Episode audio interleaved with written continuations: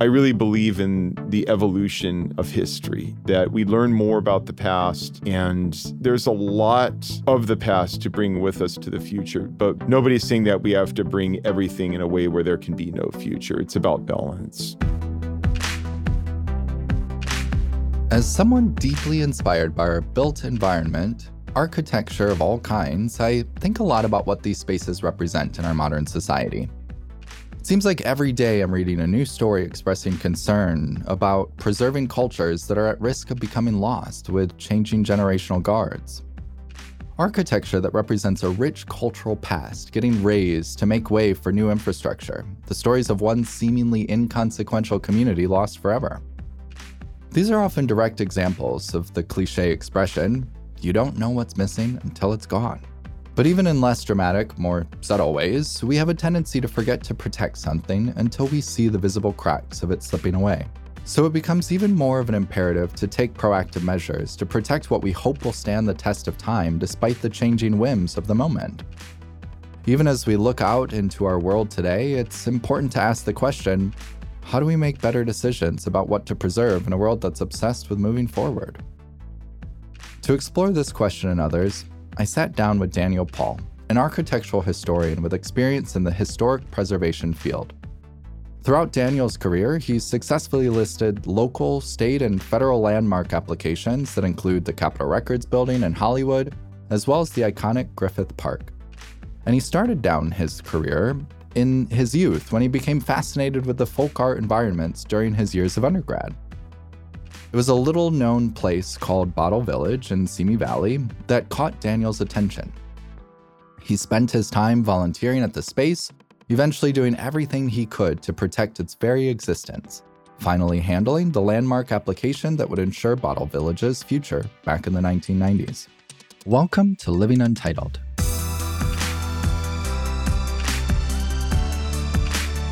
Well, hey, let's just dive right in. Okay. You know, this will be fun. This is super okay. fun. What makes a piece of architecture historically significant in the first place? Like you're doing this all day long. You're evaluating mm-hmm. architecture with this, uh, probably asking yourself that question, mm-hmm. and you have your own sort of rubric of that you use to answer it. Mm-hmm.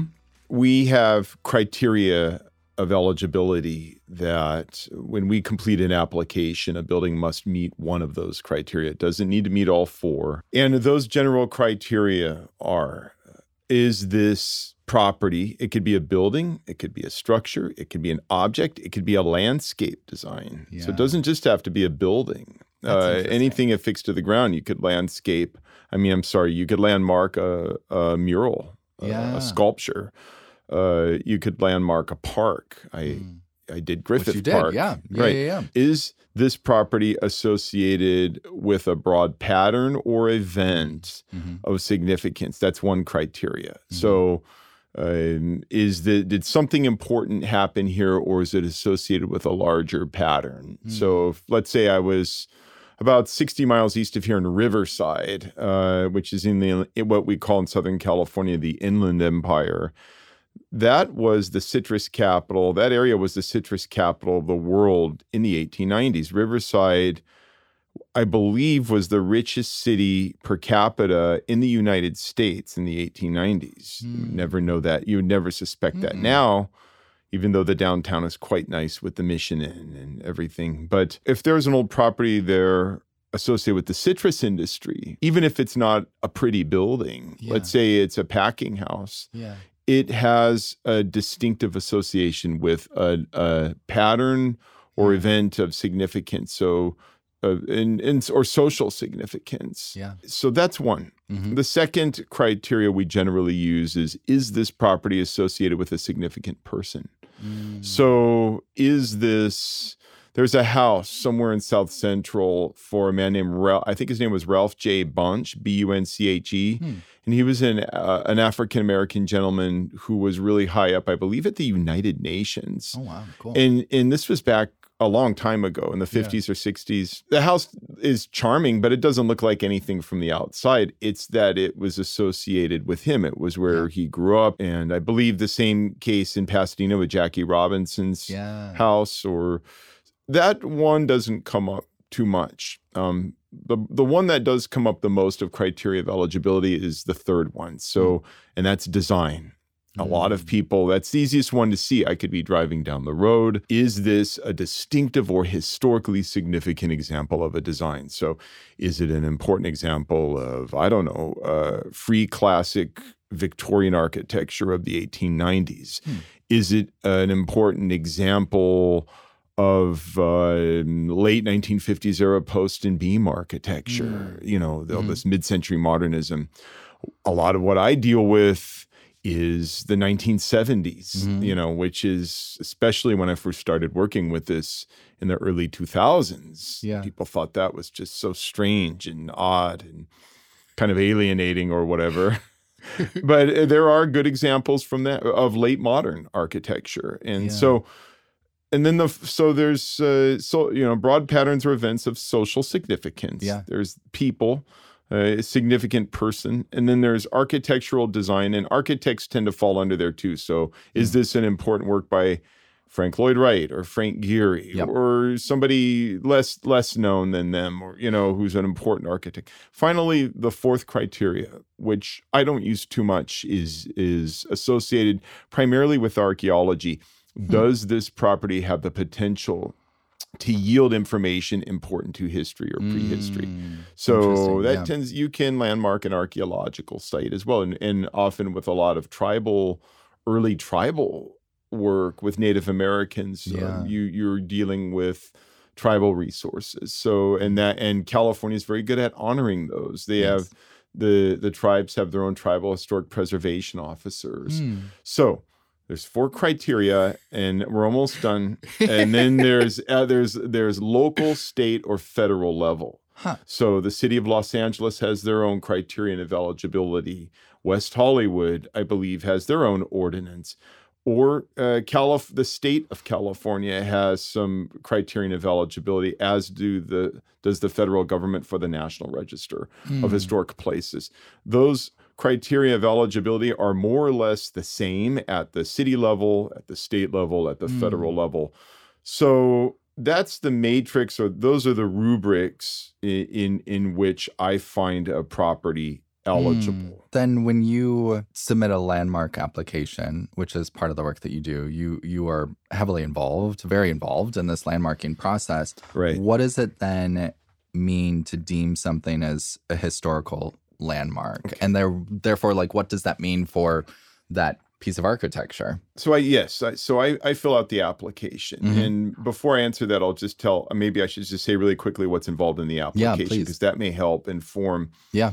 your answer. A typical landmark application whether it's at the local for the local government uh, at the state level or the federal level generally involves the same parts. Uh, mm. I'm writing really detailed architectural descriptions or, or descriptions of the property, yeah. where I uh, articulate what are called the character defining features mm. of that property. Sometimes I even do a bullet list outside of the of the narrative descriptions of what those character mm. defining features are.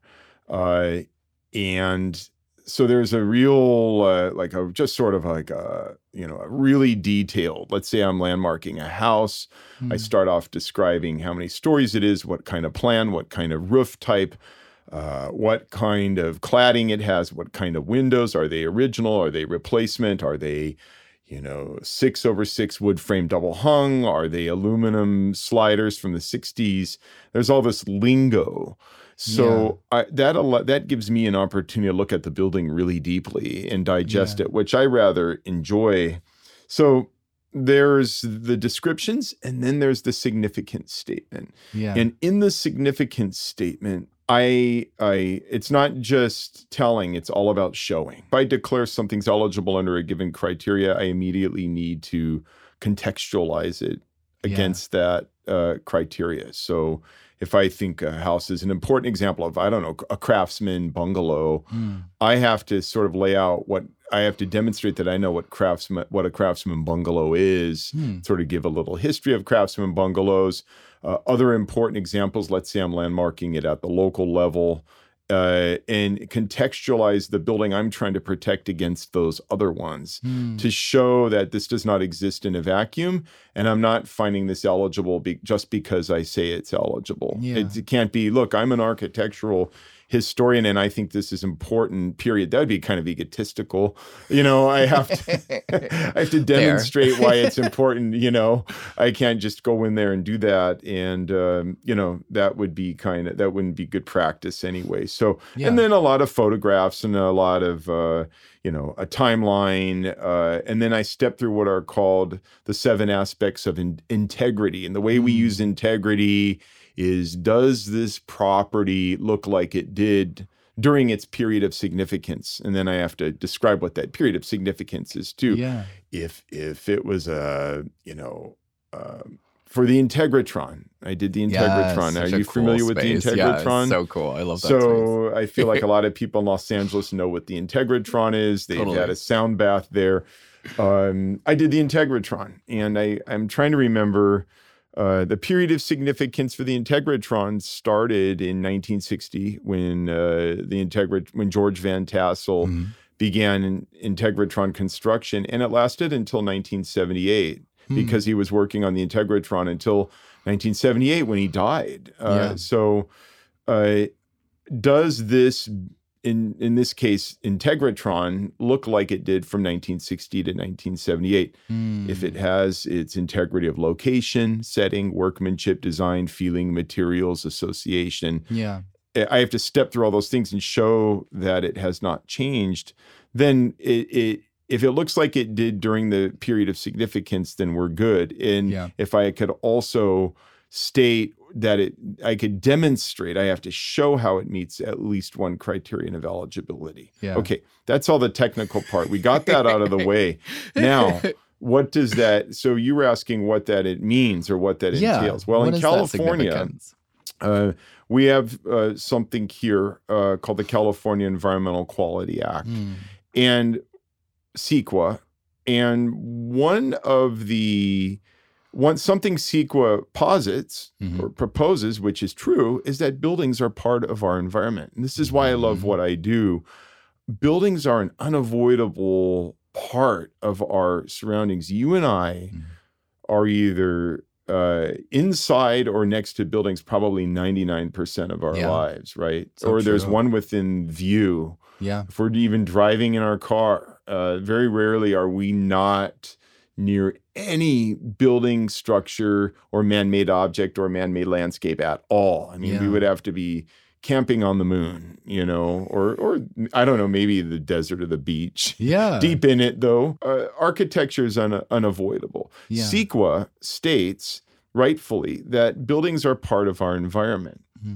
And in California, uh, according to CEQA, if you have a building that's a historically significant building Hmm. and you have a project that could cause a uh, an adverse effect uh, to that building or what a significant impact, uh, that's considered a significant impact on the environment, or it Hmm. could be.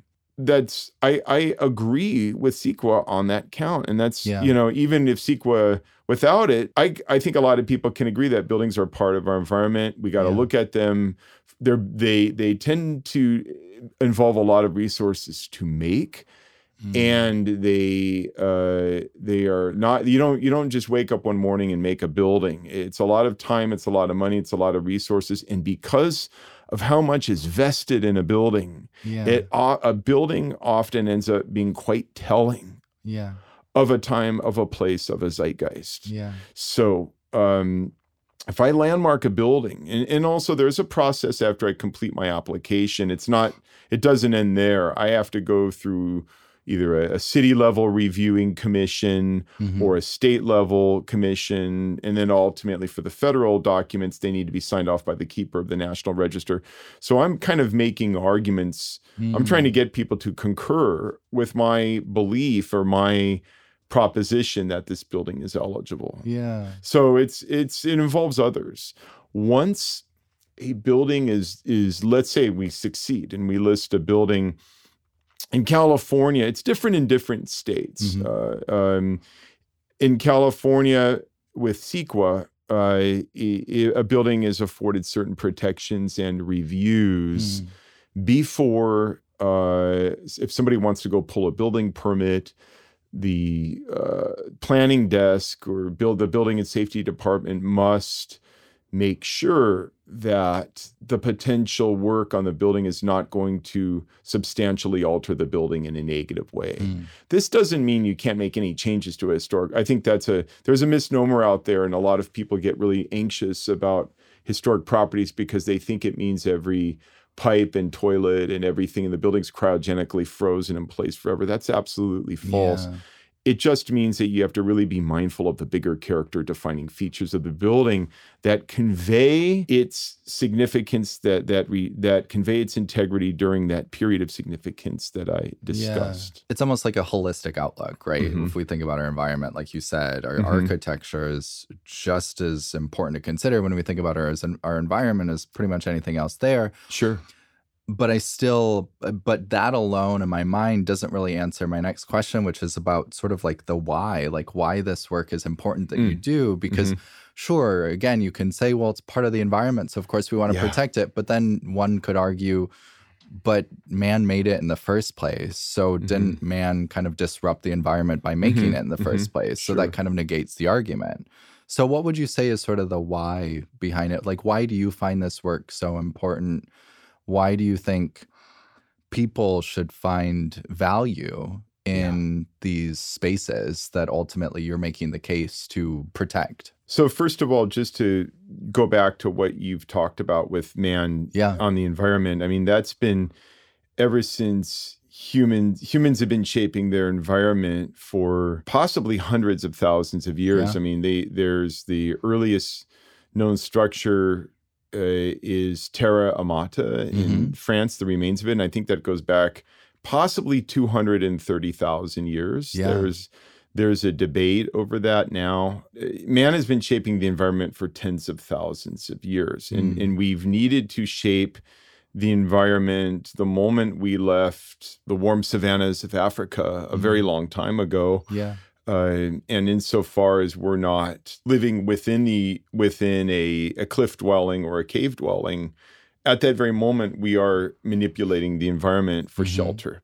And so that shaping of the of the environment is just to you know clarify a subtle point. That is buildings are still the environment. So the yeah. environment is anything that surrounds us it's not just leaves and sky, even though leaves and sky are also the environment. So the built environment is still the environment. In terms of why what I do might be important, there I have a belief that some buildings, not all not all old buildings, not every old building that's cute you know i do believe there's a category of cute but not historic just Fair. because something's cute doesn't mean every last building should be saved right yeah. Los Angeles has 792,000 parcels, the city. 792,000. There's only 1,200 or is that is that right? Uh, it, between 1,200 and 1,800. Uh, I'm sorry, I don't know the number off. Less than in the neighborhood so of 2,000 or possibly less individually listed historic cultural monuments in LA out of 792,000. Wow. We're not okay. talking that many properties here. Sure. There's yeah. more with the district. So if you get into an historic preservation overlay zone, with those, you know, let's say let's say there's a total of 20,000 properties. That's mm. still out of 792,000, not that many. It's, yeah, it's maybe 3%. There are very few we're talking about relatively few resources here that we are going after. I believe that the certain buildings, structures, objects can be so telling of a past chapter mm. that it would be a loss to our history uh, and our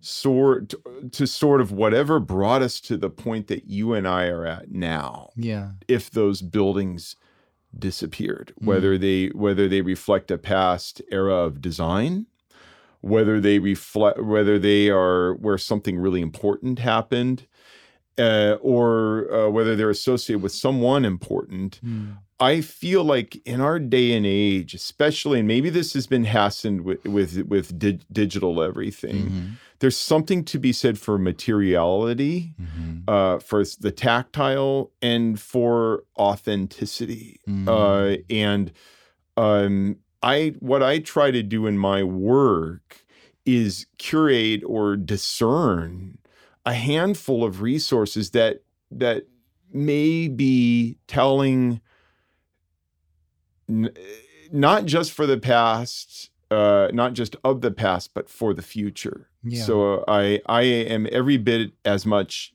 interested in the future as I am the past. Yeah. But I want in an ideal future some remnants, some elements of the past that that were evocative. Yeah. And you know, I can't predict what humanity is going to be like a thousand years from now, 500 years from now. Um, you know, maybe there's something kind of funny in a way about trying to predict the future and what's going to seem historically important to it. Mm. We can only sort of ascertain history and the future from a given point in time. Yeah. But my job is to try to give it my best effort to discern whether it's whether it's an event, whether it's associated with an event or whether it's associated with design or something else, what is telling? Yeah. What is telling that may be worth preserving for the future? And those places end up being placemakers. They end up grounding us mm. in terms of our our time and place and our locational ability. Yeah. Um, uh, the opposite of that could very quickly become a certain kind of homogeneity. I don't mean to sound totally cynical about market forces here, mm-hmm. but um, it could. It.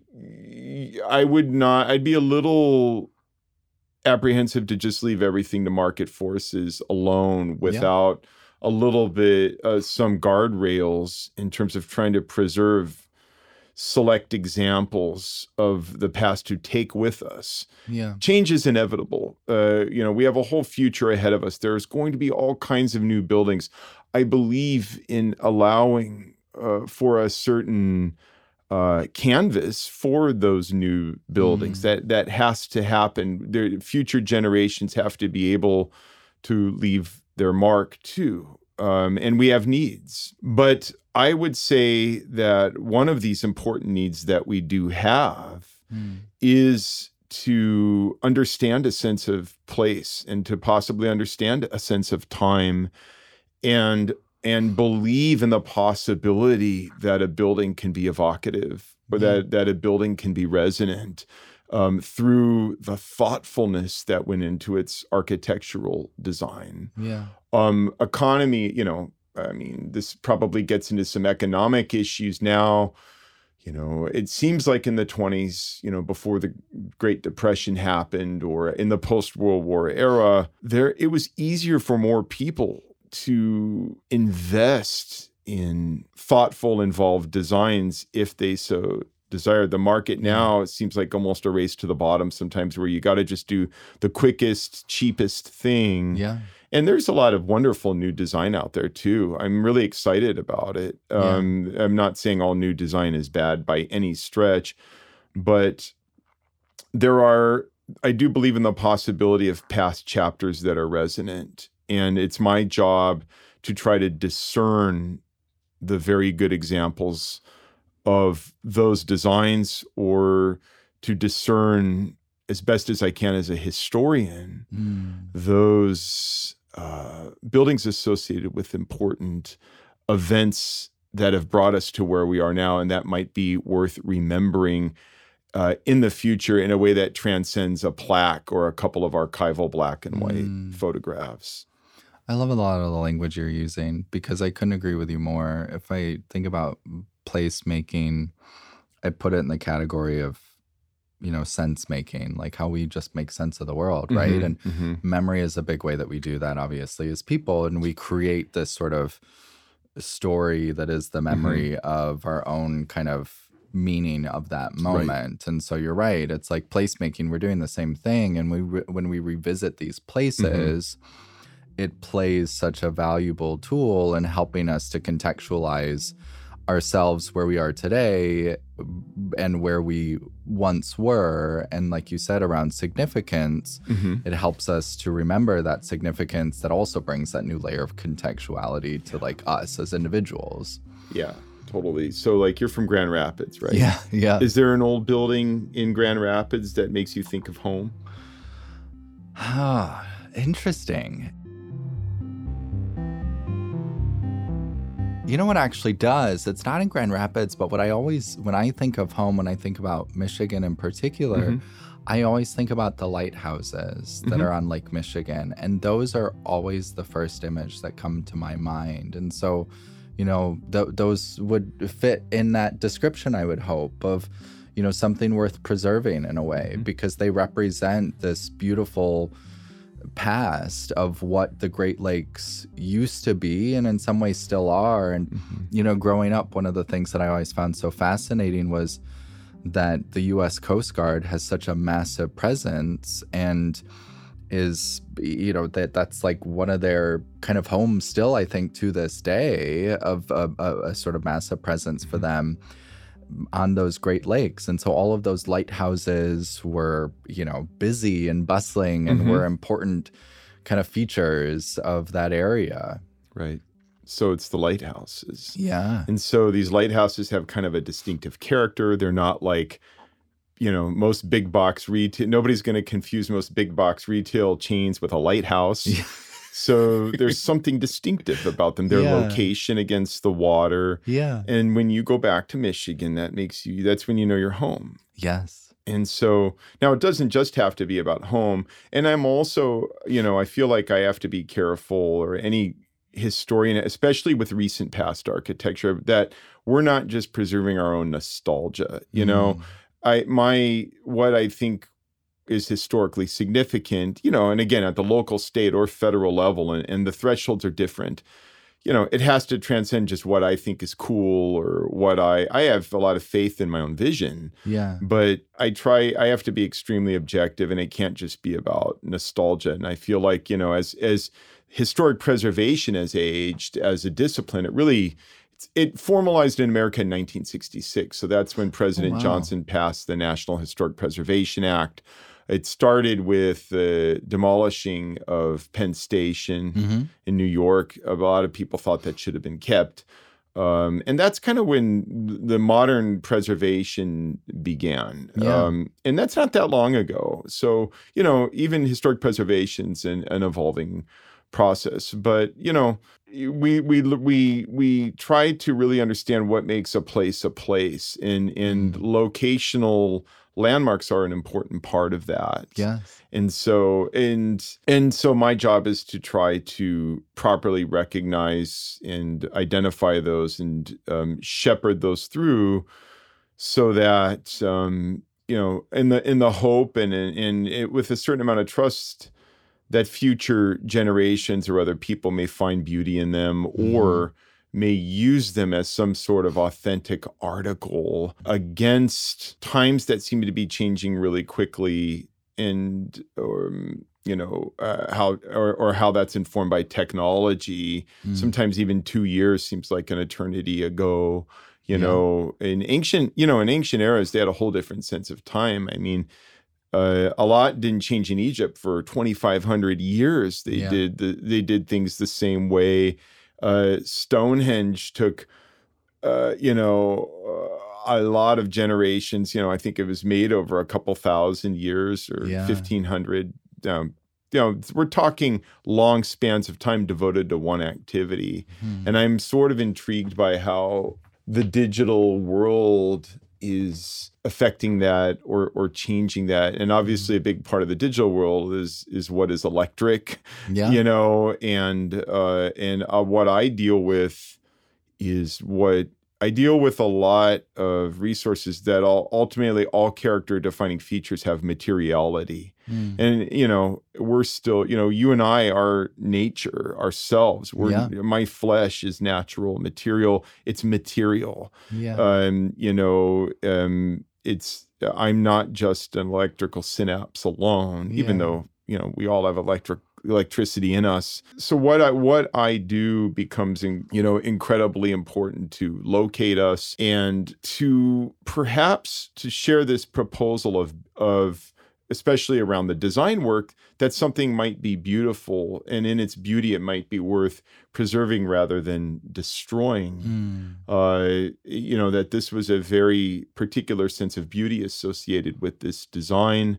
Again, it doesn't mean you have to save every cute example or every last example, but there could be different examples of a given design system worth preserving for the future that others might find those attractive too. Because yeah. one thing I've noticed eh, just in my practice over the last 30 years I've been doing preservation is that taste goes in cycles. you know, one era something will be made in an era then the following era finds it super ugly. Yeah. But then later on either there another generation after that or maybe or you just develop eyes to see all of a sudden it looks attractive again. Mm. and when that when it looks attractive that second time it doesn't seem to ever totally fall out of favor again. You know, there was mm. a hmm. time when people hated Victorian architecture during modernism. Nobody totally. hates Victorians now. I mean, it may not be everybody's cup of tea, but nobody hates them.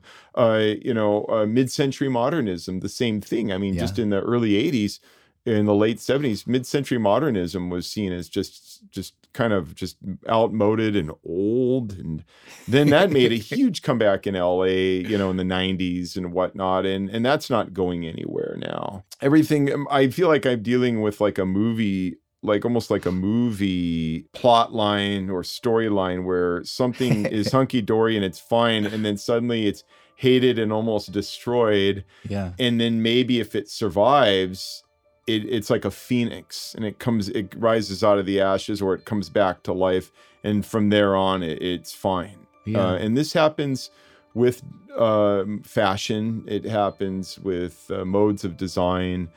Um, and as history goes on I, I really am i really believe in the evolution of history you know um, that we learn more about the past and there's a lot of the past to bring with us to the future, but but nobody's saying that we have to bring everything in a way where there can be no future. It's about balance.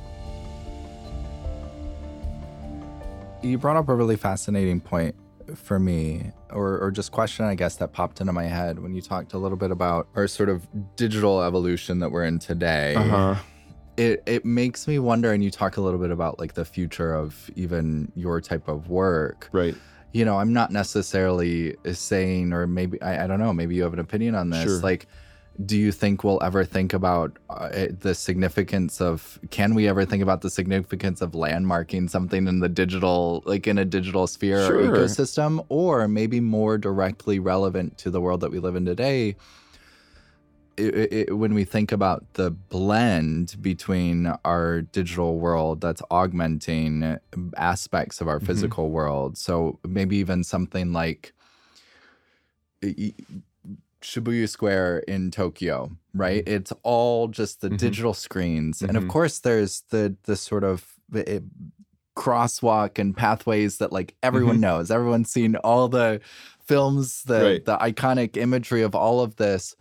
But is there ever a world in your mind that you think will there'll be a digital mural or something that will live on one of those uh, LED screens on the side of a building that will want to of course apply the same filter absolutely to. absolutely i think it, those are there's character those are all but that screen is material. the material thing yeah so even that's a material thing i think where yeah. the question could get really interesting is what if somebody you know and it would be a whole different you know, I don't even know how it would be regulated or who would do it, but what if somebody decided to landmark like Zuckerberg's like first in- incarnation of Meta or something? Yeah, totally. you know? Yeah, I, I, I like wanted to go to the metaverse right, place. Like yeah. what they people didn't have legs in the beginning, right? Yeah. I've never been on there, but what if what if you know something? It's you know, I mean, uh, there that might be it doesn't involve real estate for one thing. So, yeah. you know, it doesn't involve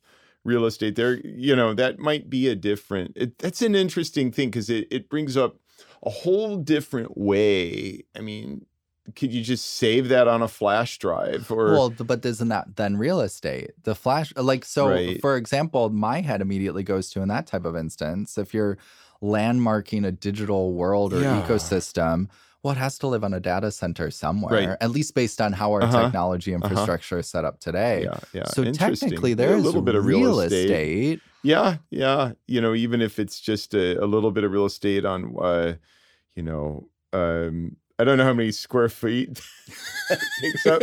You know, probably some some uh, gigabytes. How do we? Do, is there a way to tr- translate gigabytes to square feet? I don't know. I don't think so.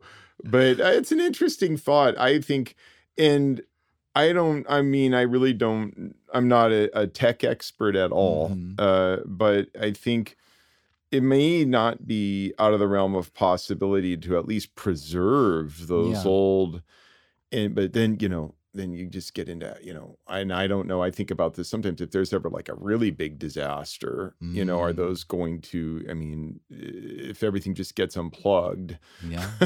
or hacked really bad does that mean it's gone i mean it could be it could all end up being quite ephemeral you know and a lot of buildings are a lot of realist a lot of buildings are too but that's an interesting thought i think it's a whole different set uh it's a different kind of real estate than what i deal with Yeah. but i do think it's interesting and i do worry about honestly i do worry about and i don't know i think uh, a lot of people probably younger than I am could probably answer this quicker. But sometimes I do really worry about a certain type of homo- a new homogeneity in the Mhm. world. That that some people may want that because the digital world is so overstimulated or they're so bombarded Yeah. that if they take off the headset that they want just things kind of plain and generic and like uh, like uh, how do they locate themselves in a physical world and is that somehow harder if you're just electronic all the time Yeah. so you just need things all the same all identical kind of look like an like white apple store modern or whatever you want to call it all these new condos in LA that all look the same Mhm. you know uh, i i get a little irritated with that but maybe there's other people who are like no we need a lot of sameness in the environment because we all are all our stimulus is digital and so Mm. and i you know and i and i do teach at a college i teach Mhm. at two colleges by the Mm. way i teach architectural history Mm. and i teach art history prehistoric to medieval art Mm. and the whole history of western architecture and i do Wow. most of my students are 18 and 19 Yeah. you know and they seem to really knock on wood i mean i've been doing it for 15 years they respond extremely well it's Hmm. just they're like well we didn't know this was an option to enjoy this we didn't know what it was involved in it it's super interesting Yeah. you know and i before the covid i would take them on like a four hour walking tour of downtown That's cool. and just you know it was really so there is there are people who who do respond to a material sensory environment of the kind that I'm sort of thinking about when I do historic preservation and I'm very thankful for that. A younger a younger generation. Yeah. Another, you know, another forward looking kind of thing as we think about the future, a little bit, there's so much focus now in, I think, many countries really around the world that you hear that cities, urban environments are incentivizing people to move into them, right? As we think about this new sort of Mhm. age indus- of industrialization that we're in the middle of at the moment. And so we're essentially asking people, encouraging people to leave the suburbs, leave the rural areas, and return to cities. And of course, like as we know in America, the the the, the suburbs that sort of sprawl happened right during a lot of the time period that we've talked about, the 1950s, 60s, and so on. And there are a lot of reasons, social, economic, Uh-huh. political, that sort of led to that. But now many nations are incentivizing people to be move back to these urban environments. So what happens to these suburbs now? Well, it's interesting you bring that up. I, there's also a trend in a lot of, particularly in Europe, of trying to get people to move these really small towns that have been abandoned. True. So Yes. they'll give you a house for ten thousand dollars. Yeah. If you commit to staying there and putting more money into the house, I, I see what's going on with the cities. Honestly, as kind of like like with Los Angeles. Mhm. I see it as a little. Some aspects of it are quite disconcerting. So, you had an area of LA called the Arts District Mhm. back in the 70s. Mm-hmm. Actual artists lived there. That's why it's called the Arts Yeah. Now, uh, nobody can afford to live there. You know, if you're if you're a, just an actual person doing painting, good luck. You know, I don't know where you're going to live in the Arts District. Yeah. You know, because we have the ability to be more remote now. We have laptops, we have devices. I'm curious to know, you know, in the old days there would be an art center, a center for the arts, whether it was Paris, Mm. whether it was New York. Uh, some people think that's you know been LA for a while, which is kind of nice. You know, I'm, I'm very honored, you know, living here, but Yeah. I'm wondering if, you know, with the way things are going, because a lot of people can't afford to live in the city. I mean, with rent being what it Yeah. is, uh, let alone owning. I'm not even talking about buying. I mean, that's just out of the question. you know. Yeah. But I've I've been intrigued by the suburbs for a really long time. Yeah. Um, I'm I and part of the reason why I like the suburbs, I'm not saying they were the best city planning maneuver ever, um, but I I'm I like the idea of finding interesting things where you least expect it. Yes. That's part of the reason why I wrote my master's thesis on mirrored glass, Mhm. 70s mirrored glass office parks. Mhm. You know, I did that what in 2004 I graduated. so it was a long time ago. I was at when I was really young I was involved at a folk art environment called Bottle Village, uh, which was uh, 15 structures made of tens of thousands of bottles by an elderly lady. yeah. And, you know, outsider art, as that's called, has a big following, but people still found it kind of like ugly or this is made of garbage. I, I seem to like to go after these things that nobody's looking at. And I don't mean to, it just Mm. kind of happens. Uh, but the suburbs, there's a lot of really interesting architecture in the suburbs. Yeah. There's some of these, like I, I once some friends of mine a long time ago wanted to do a show with me and it you know we never i don't remember what happened to it nothing uh, but i went and i did an architectural analysis of a pier one import store from 1990 in La Cañada Flintridge.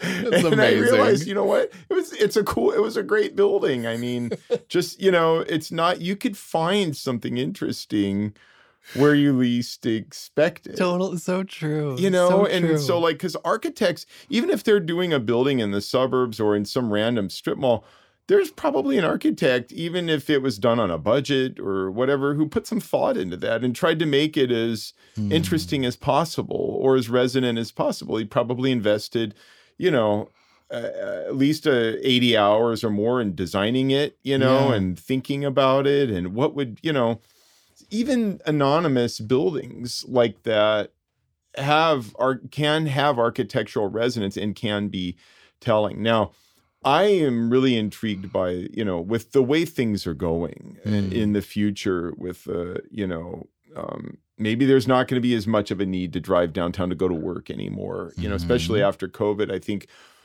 um, there's my understanding is one of the later studies has demonstrated that people are actually more productive at home a lot of the time that they're not just sitting around you know or you know whatever but um i'm intrigued by the idea that um and i've told been telling my friends this for a long time that there's the potential for future art colonies in the suburbs Mm. that that's where it's going to be because the cities are going to be too expensive nobody could afford to live there Mhm. uh, the uh, country, the the far rural areas may be either too isolated for people, or some people may feel, especially if things stay so polarized, you know. And I, I hope they get better at some Mhm. point. But some people may feel, especially kind of artistically alienated, yeah. you know, if they have certain types of artistic practice. The suburbs are perfectly anonymous. Like they've been forgotten about, and, and everybody's trying to leave them. Some of Mhm. them are still really expensive. I mean, you know, Totally. oh, the the school system's really good or whatever. And um, and when I say suburbs, I also mean something kind of. I mean, I don't mean to split hairs here, but there's also something called. Uh, what do they call them? Like almost like an edge city. So Mm, yep. a true suburb is like a bedroom, there's bedrooms, and people would drive to the city. But then starting, I don't know, after World War II and then really taking a hold in the 70s, uh, you had cities like Irvine, Yeah. where you have these sort of weird, uh, sort of uh, pre-planned communities where you have jobs, you have bedrooms, you have com, you have everything kind of there, and so you no longer have to drive. There's no city center there. If you look at the built environment of a place like that, it's really diffuse. You have some Yeah. towers, but they're they're all in dyads. There's no monumental architecture. It's all just kind of diffuse. There's a couple of newer buildings there now that are taller in the last few years, but there's a funny sort of diffuseness in these they so I've heard them called exurbs Yeah. you know, EXURB or these sort of post-industrial uh, uh, spaces, Yeah. you know, for service society, for information society, you know, provided they're not in, I mean, Irvine's very expensive to live in, but Sure. like I'm thinking about other places where maybe if you have like a strip mall and nobody's using or just the most random like that's where the anonymity is going to be you know because i feel like the cities now i love being in the arts district or downtown but i think there's a real self-awareness there Mm. and and a suburb there's not that same level of so you could you almost can get away with a little more liberty you may you may have the possibility of getting away with a little more artistic liberty in a suburb. You're not there's not one right way to do something of like Mhm. eh, whereas in the you know in a very in a in a in a very conservative environment there may be a desire for a certain type of conformity. And in the city it's either too expensive you know or you know the gallery scene is only so big and everybody expects a certain type of contemporary art in the suburb like los angeles in the 60s you Hmm. know to take to take it back a little bit when i i wrote about the advent of the mirrored glass skin which is this mirrored glass office park architecture you saw everywhere in the 70s Yeah. and 80s sort of this quote unquote high tech look smooth grids of all over mirrored glass that started in LA by two architects, Cesar Pelli and Anthony Lumsden, who had a lot of ability at that time. Los Angeles was open in every sense. It was horizontally open, it was topo- geogra- geographically open, and it was culturally open in the sense that Mhm. nobody was telling them what to do. So Yeah. architects could come here in the 60s and experiment and try out new things without any without the density of somebody breathing down your neck or you know some art some critic on top of you telling you what you're doing is silly. There was a true anonymity uh, there was a lot of light there was a lot of space there was a lot of atmosphere and it was just sprawling and and kind of open. Within that milieu uh, there was a new type of creativity that that that came from that. And and those mirrored glass buildings weren't necessarily high art nor were they trying to be high art. It was kind of like not too high not too low. They too were kind of anonymous like uh, one of the architects called the design system non-gravitational non-directional. Hmm. like just kind of decentered you know Yeah. there's no there like and uh, a lot of people say that about la especially back then it's just kind of like there's no center there yeah. I'd kind of disagree with that now. I mean, in the last few years, there's clearly, you know, something going on downtown and this and that, and people know about downtown. But f- for a while, that wasn't the case. But in that sort of anonymity, if you don't Mm. find it too isolating, you could try a lot of really creative things. Yeah. And nobody's going to tell you that you're wrong or that this is silly. And you could end up looking like, you know, do something totally foolish. But you also may end up having a breakthrough. yeah. And I think there's that same potential in suburban places Hmm. where perhaps there, and there may be more. I mean, I guess it would depend on, I'm sure not all suburban places are the same either. I mean, I'm kind Yeah. of generalizing here, but I just like the idea of a, the possibility of like, what's the most, what's the place nobody's thinking about? What's the place that everybody's trying to get away from? And Yeah. if you're trying to get away from a place or you're bored with it, you know, you may be missing things that are kind of interesting in that place. And you know, you know, and this idea of going to a city center might be a little bit anachronistic now in a digital age Yeah. with how things work now. So I'm sort of intrigued by the possibility of of art colonies in the suburbs in the future. It might be completely out there, but I'm intrigued by that possibility as something quite different Yeah. from what we've seen before.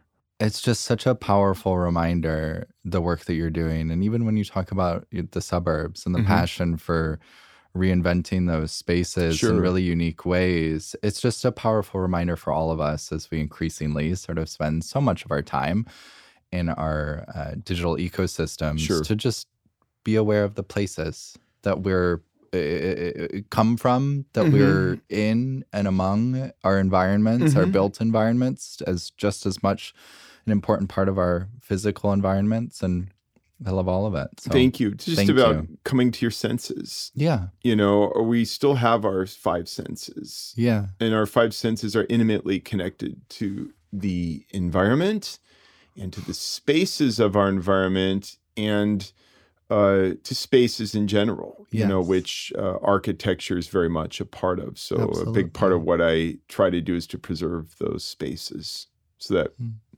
You and I and, and, and those that come after us might find something to love about them. i love it thank you Okay. this You're was welcome. so fun this episode was produced by the untitled future team For more information about Untitled Future, please visit us at untitledfuture.com or follow us on LinkedIn. And for more episodes, please subscribe to our show wherever you listen to podcasts. Once again, I'm your host, Justin Boone. Thanks for listening. And remember, life's better when you belong.